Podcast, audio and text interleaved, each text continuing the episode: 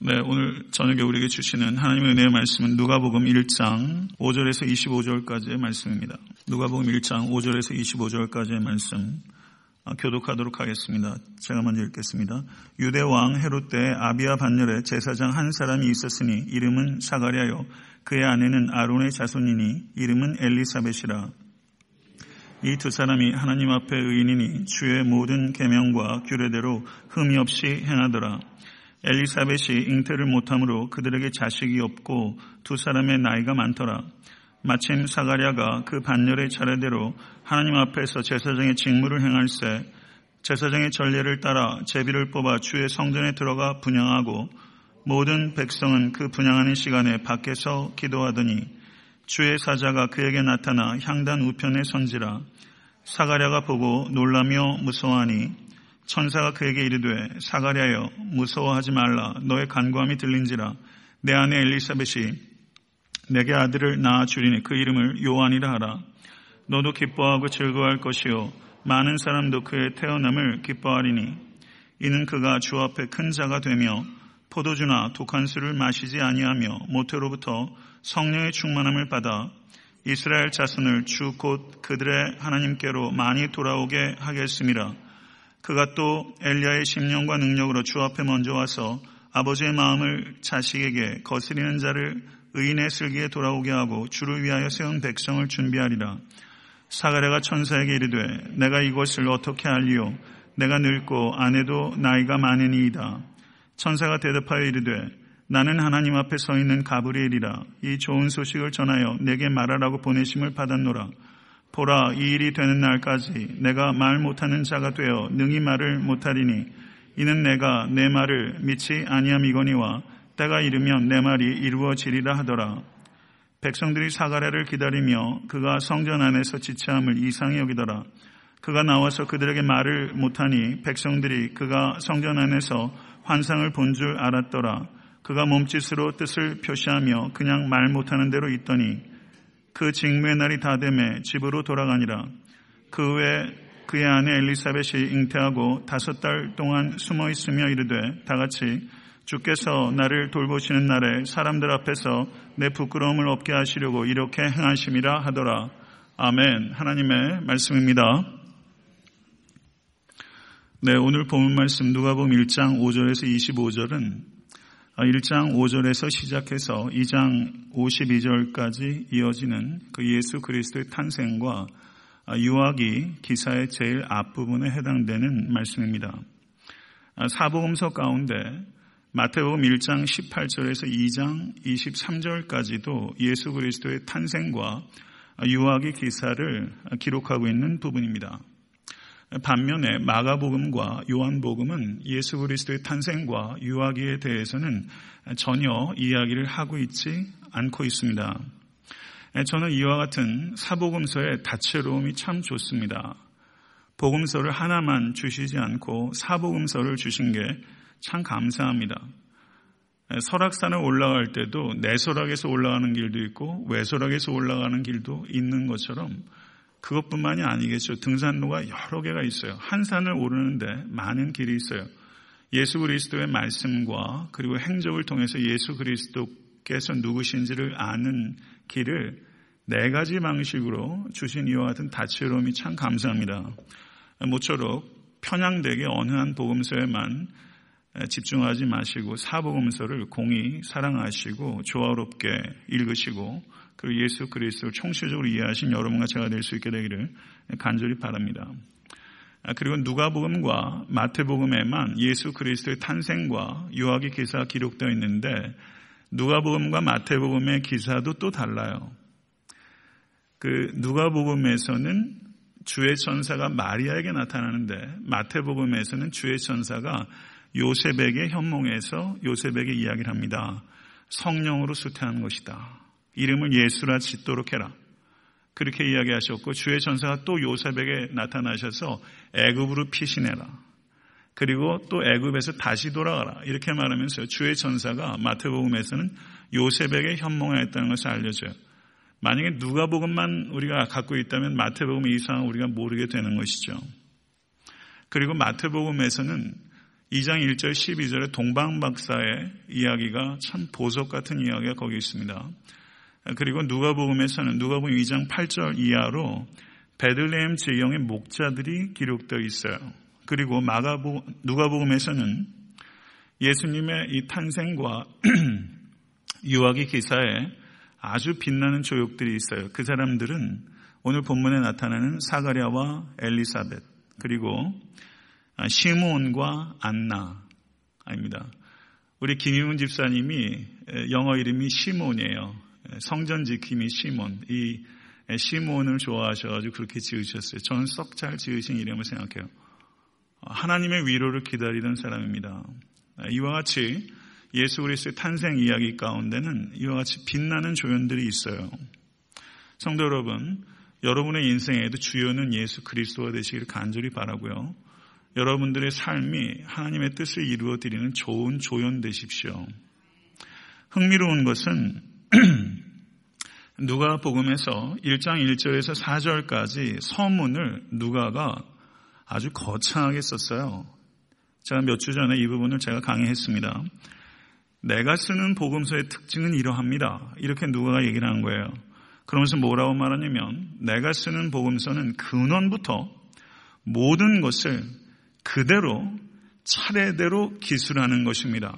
이 말은 나는 역사적인 기술을 충실하게 반영해서 예수 그리스도에 대해서 이야기할 것입니다. 라고 말하는 것입니다. 그렇게 누가 자신이 자신의 복음서가 역사에 충실한 기록이라는 것을 선언하고서 곧바로 한 이야기가 뭐냐면요. 천사들이 등장하는 거예요. 천사들이 계속 등장해요. 천사들이 엘리사벳에게 등장하고 마리아에게 등장하고 그리고 목동에게 등장해요. 나는 역사적인 기술을 합니다. 라고서 이야기를 하면서 초자연적인 얘기를 하기 시작한다는 거예요. 재미난 흐름이지 않습니까? 그러니까 누가가 이와 같은 순서를 통해서 누가는 타고난 이야기꾼입니다. 누가가 강조하는 바는 천사들의 존재와 동정녀 탄생과 그리고 태중에서 세례 요한이 뛰놀았다는 그와 같은 모든 초자연적인 기사들이 믿기 어렵게 들릴지 모르겠지만 이것이 역사입니다. 아멘. 믿으십니까? 이것을 이야기하고 있는 거예요. 나는 역사가입니다. 내가 역사에 대해서 이야기를 하겠습니다. 천사들이 다시 등장하기 시작했습니다. 그리고 성령으로 말미암아 수태돼서 예수께서 탄생하신 것입니다. 이것은 신화가 아닙니다. 이것은 역사입니다. 이것이 누가의 주장이에요.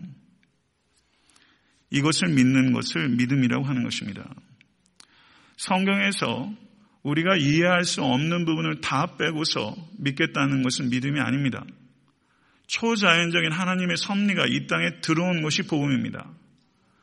기적을 믿으실 수 있는 여러분과 제가 될 수 있게 되기를 간절히 바랍니다. 1장 5절에서 25절까지의 내용은 세례 요한의 수태에 대한 고지, 알리는 이야기입니다. 그리고 그 뒤에 이어지는 내용이 예수 그리스도의 수태에 대한 천사의 고지, 천사의 예언이 기록되어 있는 부분입니다. 그런데 이 두 이야기가 매우 비슷한 요소들을 많이 갖고 있습니다. 언어적으로 거의 동일한 부분들이 많이 있어요. 그렇지만 이와 같은 평행을 통해서 누가가 이야기하는 것은 여기 세례 요한이 있습니다. 여기 예수라는 인물이 있습니다. 두 사람은 거의 비슷한 사람입니다. 이게 아니에요. 평행적으로 두 사람을 놓으면서 예수 그리스도께서 세례 요한이 신들매 풀기도 감당할 수 없는 탁월한 존재, 신적 존재라는 것을 누가는 이야기하기 위해서 이와 같은 평행을 이야기하고 있는 것입니다. 그래서 그 내용을 조금만 주의 있게 살피게 되면 거기엔 이런 차이가 있습니다. 7절을 보게 되면 사가랴와 엘리사벳이 불임이기 때문에 잉태가 안 되는 것입니다. 그러나 마리아는 처녀이기 때문에 잉태할 수 없는 것입니다. 그리고 사가랴와 엘리사벳은 나이가 많이 들었지만 여하튼 남녀간의 관계를 통한 자연적인 분만이라면 마리아가 예수를 낳으신 것은 그것은 초자연적인 분만을 통해서 낳은 것입니다. 요한은 주 앞에서 큰 자가 될 것이라고 1장 15절에 천사가 말했지만 예수 그리스도는 주이십니다. 예수 그리스도는 큰 자이십니다. 그리고 1장 16절 17절은 세례 요한이 주 앞에서 행할 것이다 라고 말하고 있지만 2장 11절에서 천사는 베들레헴 목자들에게 예수는 주와 그리스도시다 라고 말하고 있습니다. 할렐루야. 믿으십니까? 세례 요한의 수태에 대한 예언과 예수 그리스도의 수태에 대한 예언이 평행적으로 놓여 있지만 두 존재는 전혀 다른 차원의 존재이고 세례 요한의 이 수태 고지는 단순하게 예수 그리스도의 수태를 앞서서 조명하는 역할에 그치는 것이 아니라 세례 요한의 전 삶과 세례 요한의 죽음이 예수 그리스도의 삶과 죽음을 예시하는 그림자와 같이 그리고 전령과 같은 역할을 한다는 것을 우리에게 이야기해 주고 있는 것입니다. 1장 66절을 보시면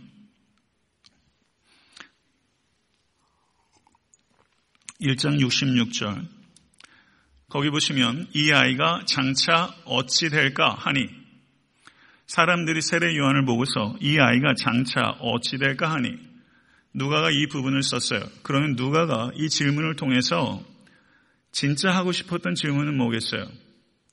아기 예수께서 장차 어찌 될꼬 하는 질문을 우리에게 던지는 거예요. 이것이 이 문학적인 장치 이면에 있는 진정한 질문입니다.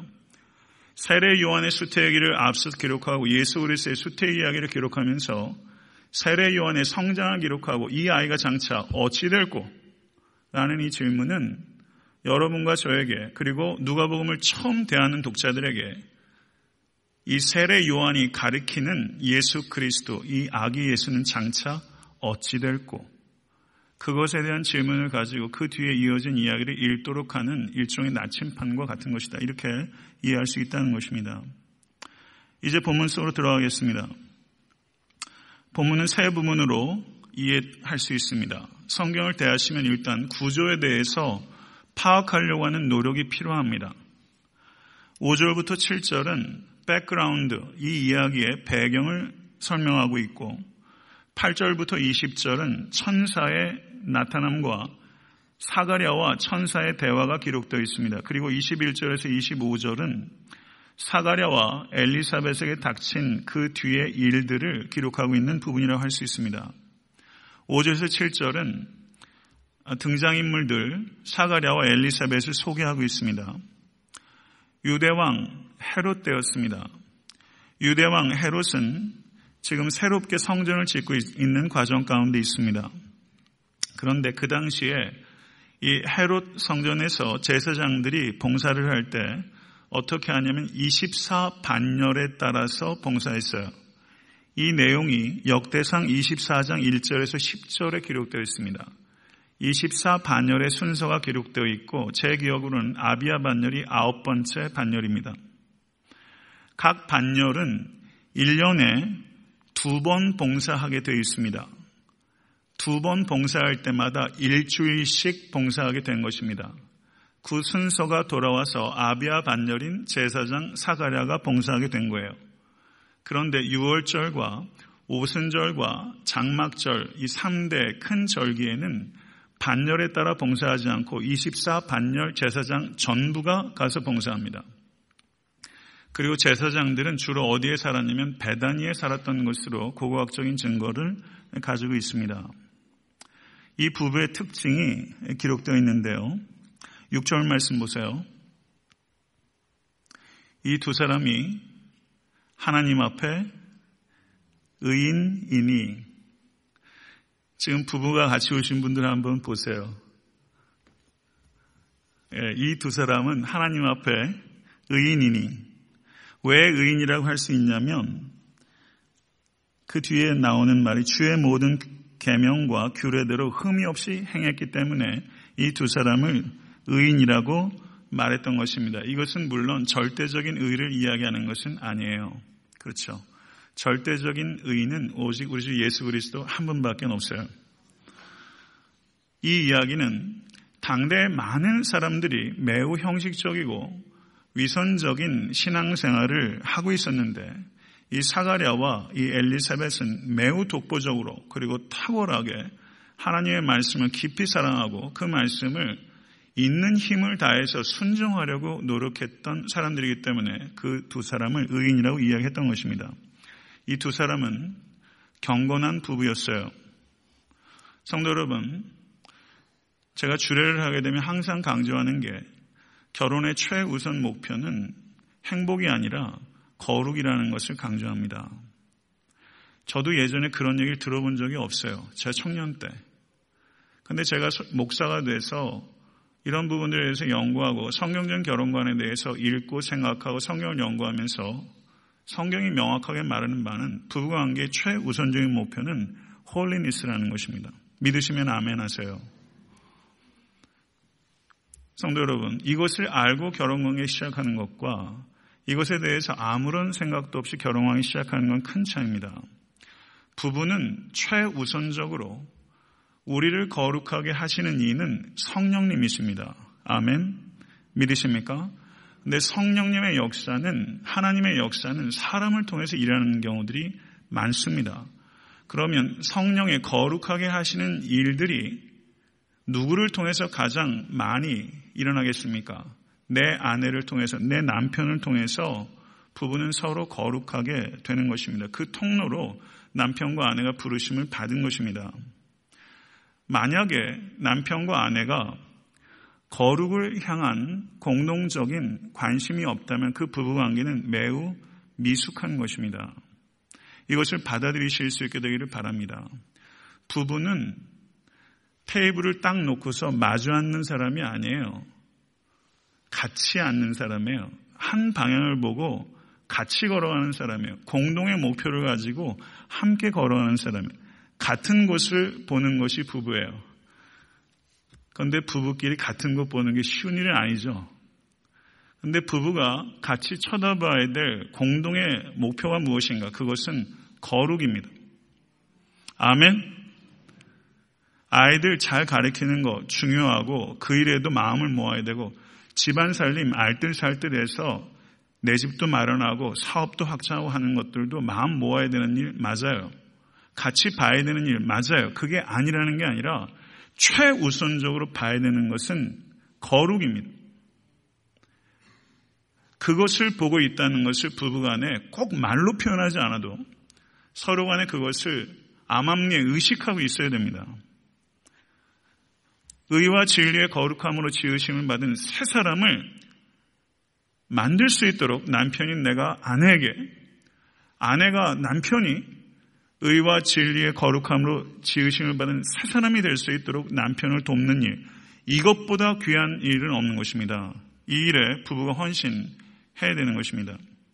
그런 의미에서 오늘 본문에 나오는 사가랴와 엘리사벳은 참 귀한 부부라고 할 수 있는 것이죠. 그런데 그 뒤에 이어진 내용을 보시면요. 의로운 사가랴와 엘리사벳에게도 문제가 있었어요. 하나님의 말씀을 사랑하고 그 말씀을 어떻게 해서든지 순종하는 신실한 주의 종들에게도 삶의 문제가 있습니다. 그게 신앙의 리얼리티예요. 자녀가 없었어요. 그리고 이제는 자녀를 기대하는 것이 불가능한 나이가 됐습니다. 그렇게 자녀에 대한 기대를 완전히 포기해버린 어느 날 사가랴가 제사장의 전례에 따라서 제비를 뽑아 성소에 들어가서 분향을 하고 있을 때입니다. 성소, 지성소, 성소에는 거룩한 기구가 3개가 있습니다. 진설명이 놓여있는 떡상과 그리고 7가지가 있는 금초대와 그리고 분향단이 있고 그 뒤로 휘장이 있고 휘장 너머로 지성소가 있습니다. 지성소에는 하나님의 언약궤가 있고 그 언약궤 위에 시은좌, 은혜의 보좌가 있습니다. 지성소 안에는 빛이 없습니다. 성소 안에만 등잔에 빛이 있습니다. 지성소 안에 빛이 없는 것은 하나님이 빛이시기 때문입니다. 지금 그 성소에 이 사가랴가 들어가서 분향을 하고 있을 때 주의 사자가 분향단 오른쪽에 나타나서 말을 하게 된 것입니다. 주의 사자, 성경 원어로는 안겔로스라고 번역되고 있는 안겔로스인데 이 단어는 천사입니다. 뒤에 천사라고 번역된 단어랑 똑같아요. 그런데 여기서 왜 주의 사자라고 번역했는지는 잘 모르겠어요. 동일한 단어를 다르게 번역하고 있어요. 천사를 얘기하는 겁니다. 안겔로스. 천사가 나타났을 때 사가랴의 반응은 놀라며 무서워한 것이었어요. 이 반응은 자연스러운 것입니다. 이 반응은 신적 존재가 초자연적 존재가 나타났을 때 전형적으로 나타나는 반응이에요. 성경을 보면 그렇습니다. 더더구나 이 사두개파, 제사장들은 사두개파입니다. 사두개파들은 천사의 존재를 믿지 않습니다. 그들의 신학적 배경은 그렇습니다. 바리새파는 천사를 믿어요. 천사를 믿지 않는 데다가 천사를 나타났으니 얼마나 더 놀랐겠어요. 그러니까 이 사가랴가 뒤로 낮아빠졌을지도 모르겠어요. 놀라움이 더욱 컸습니다. 말라기 이후로 하나님과 이스라엘 관계의 교통이 끊어졌습니다. 400년 동안 천사가 나타나지 않았습니다. 400년 만에 천사가 나타난 것입니다. 400년의 침묵이 깨진 것입니다. 성도 여러분, 하나님의 침묵이 400년이 이어질 수 있다는 것에 대해서 어떤 생각을 하십니까? 하나님의 침묵은 하나님의 언어일 수 있다는 것을 받아들이실 수 있게 되길 바랍니다. 침묵은 일종의 언어입니다. 400년의 침묵이 깨어지고 사가랴 앞에 주의 사자가 나타났습니다. 사가랴여, 무서워하지 말라. 너의 간구함이 들린지라. 내 하나 엘리사벳이 내게 아들을 낳아주리니 그 이름은 요한이라 하라. 400년의 침묵이 깨졌고 또 하나는 개인적으로 사가랴와 엘리사벳이 자식 좀 허락해달라고 얼마나 기도했을지 한번 생각해 보세요. 여인들이 이런 건 훨씬 많이 느끼실 거예요. 우리도 얼마 전까지만 해도 그렇잖아요. 얼마나 많은 기도가 있었겠어요. 그런데 사가랴와 엘리사벳도 이제는 육체적으로 안 되는 시간이 왔기 때문에 이미 체념하고 있었던 시간인데 그 기도에 대해서 응답하지 않던 하나님이 그 침묵을 깨신 거예요. 400년 동안 이스라엘에게 침묵하셨던 하나님이 그 침묵을 깨셨고 사가랴와 엘리사의 기도에 무응답하셨던 하나님께서 그 침묵을 깨셨어요. 사가랴가 무엇을 위해서 간구해 왔겠습니까? 저는 사가랴가 아들을 간구했을 뿐만 아니라 이스라엘의 위로, 예루살렘의 성량함을 위해서 안 나가 기도했는데 사가랴가 그 정도의 기도는 했다고 봅니다. 하나님의 위로와 그리고 예루살렘의 성량을 간구하면서 그리고 하나님 저에게도 아들을 주셔서 지금 사가랴도 엘리사벳도 아론의 자손입니다. 둘 다 성전을 지키던 사람들의 자손이 내 아들을 주셔서 이 악하고 어두운 시대에 성전을 지키는 자로 키울 수 있게 해달라고 얼마나 기도했겠어요.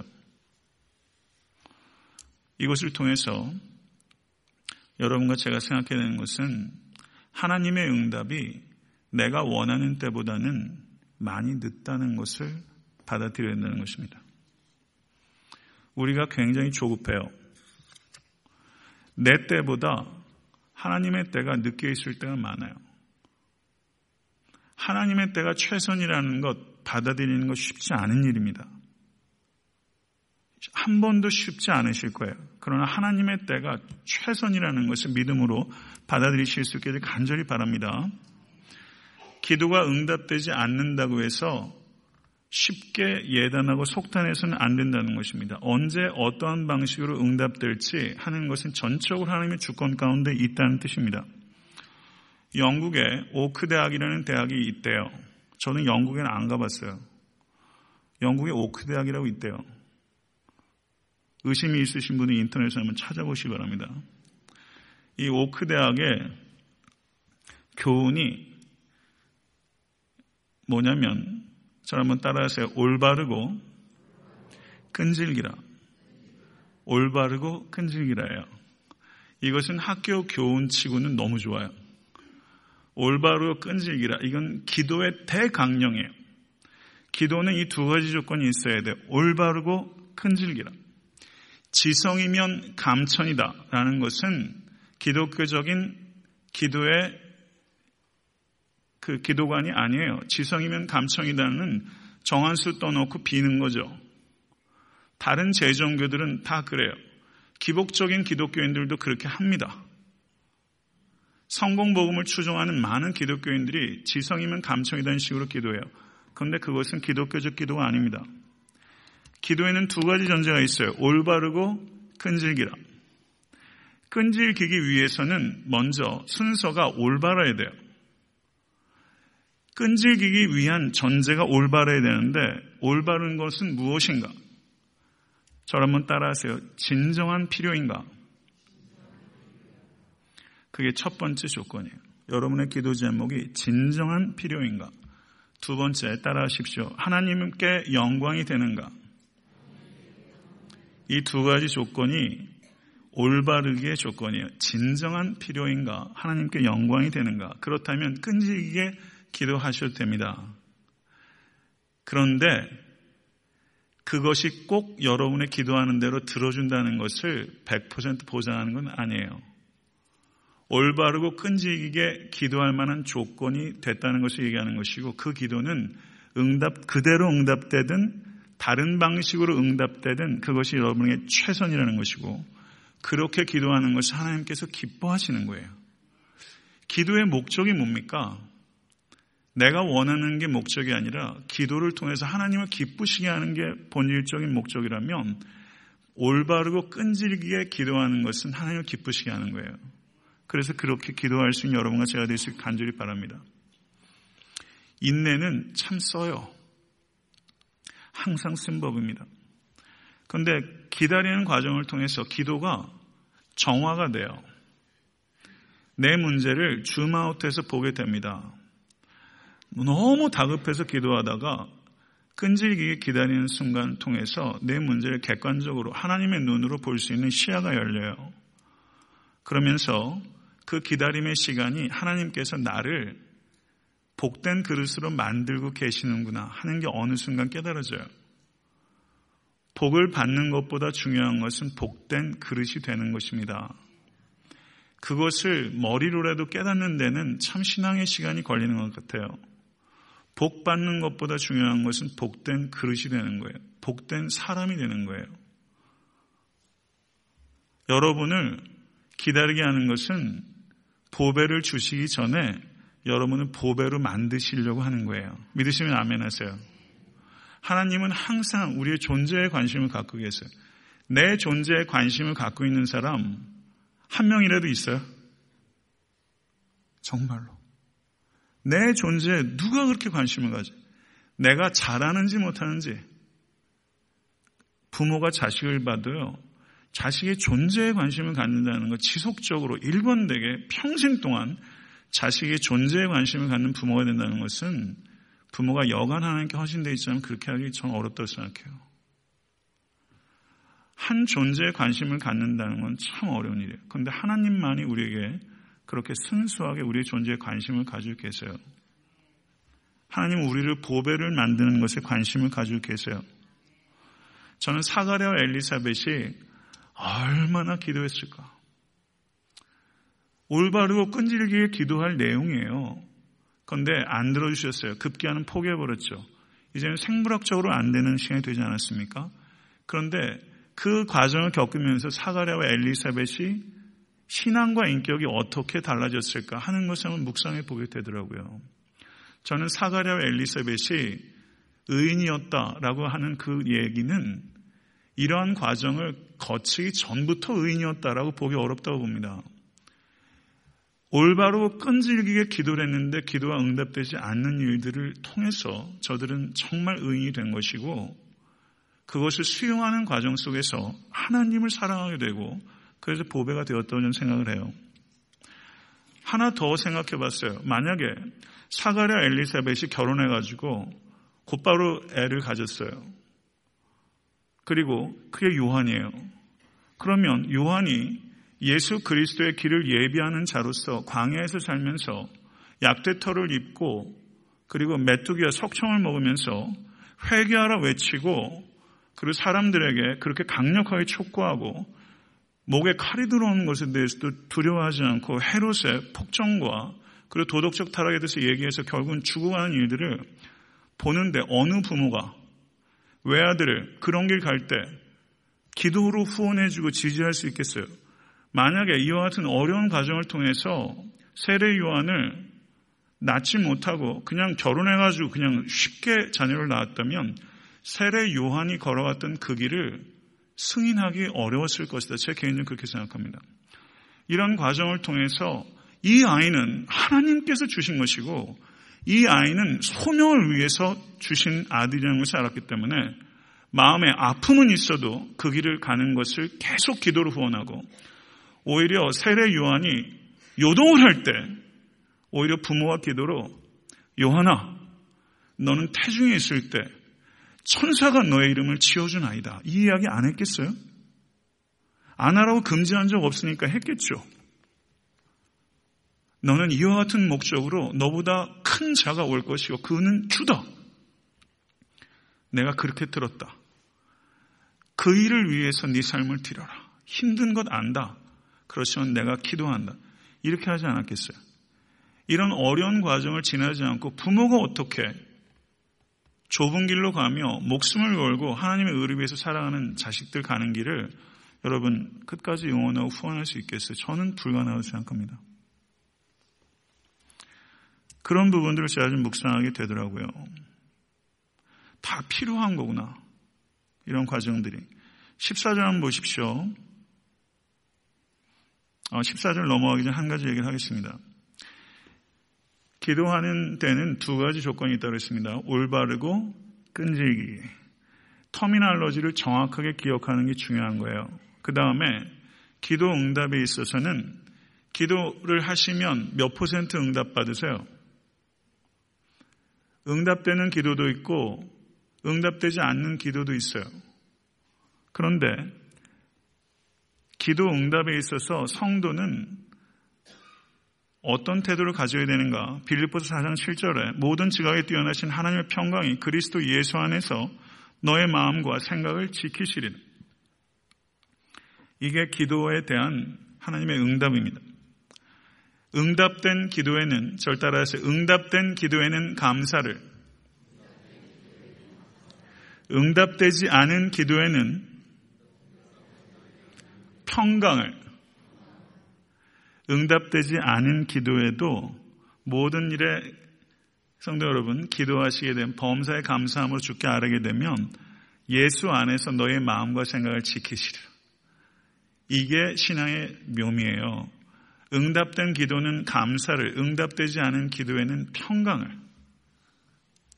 성도 여러분 그런 성도 되실 수 있게 간절히 바랍니다.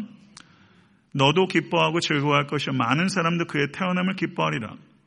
세례 요한의 출생도 부모들뿐만 아니라 많은 사람들이 기뻐했다면 세례 요한이 예시하는 큰 자이신 주 예수 그리스도의 출생은 얼마나 기쁜 소식이겠는가? 탄생과 유아기 기사를 관통하는 띠임은 기쁨입니다.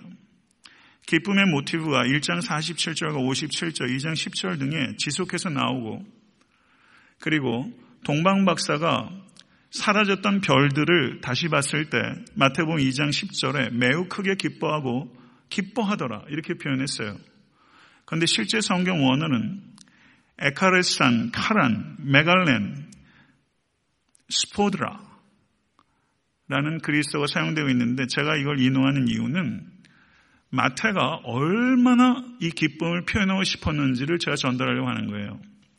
여기에서 에카레산이란 말은, 이거는 동사 과거 시제입니다. They rejoiced 이런 뜻이에요. 카란, 이거는 카라라는 명사의 목적격입니다. joy란 뜻이고, 메갈렌 이것은 great 이런 뜻입니다. with great joy 이런 뜻이에요. 스포드라라는 말은 exceedingly 이런 뜻이에요. exceeding 하다는 것은 무엇을 초과하는 이런 뜻 아닙니까? 그래서 이것을 아주 문자적으로 번역하면 They rejoiced exceedingly with great joy 이런 뜻이에요. Rejoice라는 말과 joy란 말은 같은 말이고 exceedingly란 말과 great란 말은 같은 말이에요. 똑같은 말을 마태가 계속 반복하고 있어요. 왜요? 동방박사가 얼마나 기뻐했는지를 어떻게 해서든지 문자적으로 표현하고 싶은 거예요. 사라졌던 별이 나타났을 때 동방 박사가 극치적인 기쁨을 느낀 겁니다. 그러면 한 번 더 묵상을 해보세요. 별을 봤을 때 극치적인 기쁨을 느꼈다면 그 별이 가리키는 진정한 주인공인 아기 예수를 봤을 때 동방 박사들은 얼마나 기뻐했겠어요. 별을 봤을 때 기쁨과 비할 바가 아니죠. 그것에 대해서는 얘기합니까 안 합니까? 얘기 안 하고 있어요. 전 그게 좀 재밌다 느꼈어요. 왜 이 이야기를 안 했을까? 말로 표현할 수 없기 때문이 아니었을까? 별을 봤을 때도 그렇게 기뻤는데 그 별이 가리키는 아기 예수를 봤을 때 그 기쁨 말할 게 없죠. 성도 여러분, 기쁘세요? 저도요, 제 별명이 옛날 인상파였어요. 하도 상을 찌푸려 다녀가지고. 네, 우수에 젖었다 이런 말 들으면 아주 좋아했어요, 제가. 네, 대학교 다닐 때, 어이, 선우아 너는 우수에 젖어 보여. 또 여학생이 그런 얘기하면 더 좋아하고. 개똥철학 좋아하고, 괜히 또 시집 들고 다니고, 제목 이렇게 보이게 들고 다녀, 괜히. 지성과 문학사, 이 시집 같은 거 다 이렇게 보이게. 적당히 떼진 묻혀가지고 들고 다니고 어설픈 짓 많이 했어요. 항상 기뻐하면 뭔가 좀 또라이 같아 보이고 좀 부족해 보이는 것 같고 항상 기뻐하는 게 참 어렵더라고요. 그리고 삶의 현실이 대학교 다니는 제 뇌에도 그렇게 기쁘지 않았어요. 체류탄 맞아가지고 같은 학교 다니는 죽지. 그러니까 정치적인 제 입장을 떠나서 제 선배는 학생운동하다가 집에서 아버지의 택시운전수인데 전기줄로 목매가지고 죽었지. 그래서 다음날 학교에 와가지고 애들이 그 뼈 상에다 뿌렸지. 눈앞에서 투신하는 것도 봤지. 제 대학교 때 그랬어요. 기쁘기 참 어려웠어요. 성도 여러분, 이 성탄절에 저는 여러분과 제가 어떠한 삶의 개인적인 캐릭터를 가지고든 상관없이 우리는 내 성향 때문에 내 감정을 갖고 있는 게 아니라 예수 그리스도께서 이 땅에 오셨다는 것 때문에 exceedingly with great joy 극치적인 기쁨이 안에서 흘러나와야 됩니다. 그리스도인은 그리스도께서 중심에 계신 사람이에요. 그게 그리스도인의 정의라 할 수 있어요. 그리스도께서 중심에 계신 사람이 그리스도인이고 그 결과는 기쁨이에요. 슬퍼할 수 있어요. 슬픔도 알아야 돼요. 죽음을 알아야 생명을 알 수 있는 것처럼 슬픔의 감정을 알아야 기쁨을 알 수 있어요. 그러나 그리스도인들은 잠시 슬퍼할 수 있으나 기쁨을 빼앗기지 않는 존재예요. 잠시 실망할 수 있으나 성도 여러분, 기쁨을 빼앗기지 않는 존재가 그리스도인입니다. 그리스도를 향해 그리스도에 관해 그리스도 때문에 기뻐하는 삶이야말로 행복한 삶이에요. 믿으시면 아멘하세요. 성 어거스틴이 한 말을 제가 좀 변주한 거예요. 읽고 생각하다 보면 내면화가 되고 그러다 보면 제 언어로 바뀌는 거예요. 그리스도를 향해 그리스도에 관해 그리스도 때문에 기뻐하는 삶. 어려워요. 그런데 그게 진짜 행복이에요. 주님을 기뻐하지 않고 주님께 영광 올려드릴 방법이 없어요. 저도 어린애들 셋 키우면서 참 제가 이런 얘기할 때마다 쑥스럽습니다. 근데 애들이 어떨 때 제가 제일 기쁘냐면요. 애들이 저를 기뻐할 때. 저를 기뻐할 때 그렇게 행복해요. 저를 기뻐할 때. 성도 여러분, 주를 기뻐하지 않으면서 주께 영광 돌릴 수 없어요. 주를 기뻐하는 게 주께 영광 돌려드리는 거예요. 아멘? 주를 기뻐하신 성도 되실 수 있게 간절히 바랍니다. 이제 한 가지만 더 좀 얘기를 하고 설교를 맺도록 하죠. 좀 다소 길어져서 죄송합니다. 15절과 17절을 보시면 이는 그가 주 앞에 큰 자가 되며 포도주나 독한 술을 마시지 아니하며 모태로부터 성령의 충만함을 받아 이스라엘 자손을 주 곧 그들의 하나님께로 많이 돌아오게 하겠습니다. 그가 또 엘리야의 심령과 능력으로 주 앞에 먼저 와서 아버지의 마음을 자식에게 거스린 자를 의인의 슬기에 돌아오게 하고 주를 위하여 세운 백성을 예비하리라. 세례 요한의 삶의 모습과 삶의 열매를 기록하고 있어요. 삶의 모습이 참되면 삶의 참된 열매는 맺어지게 되는 것입니다. 뿌리는 대로 거두는 법이에요. 우리에게 맡겨주신 만큼은 거두게 될 거예요. 이 믿음 가지실 수 있게 되길 바라고 삶의 태도를 점검하셔야 됩니다. 세례 요한은 인기에 영합하지 않는 사람이고 진리에 부합하는 사람이었습니다. 청중의 기대에 부응하려고 했던 사람이 아니라 하나님의 기대에 부합하려고 했던 사람이에요. 약대털과 허리에 가죽들을 띠고 메뚜기와 석청을 먹었다는 것은 세례 요한의 삶의 특징은 네 가지로 요약할 수 있습니다. 저를 한번 따라하시죠. 단순한 삶. 세례 요한이 그렇게 먹고 입었던 것은 하나님께 집중하기 위함이에요. 단순한 삶 자체가 목적이 아니라 단순함으로 인해서 하나님께 집중할 수 있는 거예요. 성도 여러분, 금욕주의적인 삶이 그리스도인의 삶의 이상이 아니라고 누누이 말씀드렸습니다. 그리스도인의 삶의 이상은 단순한 삶입니다. 세상의 변화는 나의 단순한 삶으로의 변화로부터 시작됩니다. 아멘? 기억하셔야 되는 얘기예요. 세상의 변화는요, 거창한 정치적인 구호가 되는 거 아니에요. 교회가 갱신하겠다고 포고문 쓴다 되는 일도 아니고요. 나의 단순한 삶으로의 변화로부터 세상의 변화가 시작돼요. 세례 요한의 두 번째 삶은 겸손한 삶입니다. 요세푸스란 책이 있어요. 역사책입니다. 성도들 가운데 그런 책을 또 읽는 분도 계시더라고요. 요세푸스란 책을 보게 되면 세례 요한이 언급되어 있습니다. 세속 역사책에 요세푸스란 책에 세례 요한이 언급되어 있어요. 그거는 그만큼 유명한 사람이었다는 걸 의미하는 거예요. 그런데 세례 요한은 유명해져서 변질된 사람이 아니라는 것입니다. 성공에도 불구하고 변질되지 않는 사람 만나는 것 어려운 일입니다. 목회적인 성공을 이룬 사람이에요. 세례 요한은. 그렇지만 추호도 변질되지 않았어요. 진정으로 성공한 목회자는 그리스도를 따르게 하는 목회자지 자기를 따르게 하는 목회자가 아닙니다. 한국교회는 이 부분에 있어서 크게 실수했어요. 세례 요한은 담대한 삶을 살았습니다. 겸손하다는 것을 잘못 이해하면 유약한 것과 등가로 생각할 수 있습니다. 겸손한 것은 유약한 게 아니에요. 세례 요한은 자기 이익을 위해서는 목소리를 높인 적이 없는 사람입니다. 그러나 하나님의 의를 위해서는 목소리를 높였던 사람이에요. 세례 요한의 삶은 여운이 있는 삶이었습니다. 여운이 있는 삶. 성도 여러분이 떠난 자리에 뭐가 남을지 생각하셔야 돼요. 제가 항상 말씀드리죠. 목회자는 어디에서 목회하다가 어느 교회, 큰 교회로 가는 게 목회의 성공이 아니라 목회자가 떠난 자리에 무엇을 남기는가 하는 게 그 목회자의 진정한 성공을 가늠해요. 성도들의 삶도 마찬가지예요. 지금까지 삶의 자리를 한번 생각해보세요. 내가 떠나온 자리에 뭐가 남았는지를 보셔야 돼요. 세례 요한이 뭐 남겼는지 아세요? 요한복음 10장 41절 42절을 보면 많은 사람이 왔다가 말하되 요한은 아무 표적도 행치 아니하였으나 요한이 이 사람을 가리켜 말한 것은 다 참이라. 요한이 예수에 대해서 말한 것은 다 참이라. 이게 어마어마한 얘기예요. 내가 얘기한 것은, 그분이 얘기한 것은 지나고 보니까 다 참이더라. 이런 얘기를 듣는다는 것은 어마어마한 얘기입니다.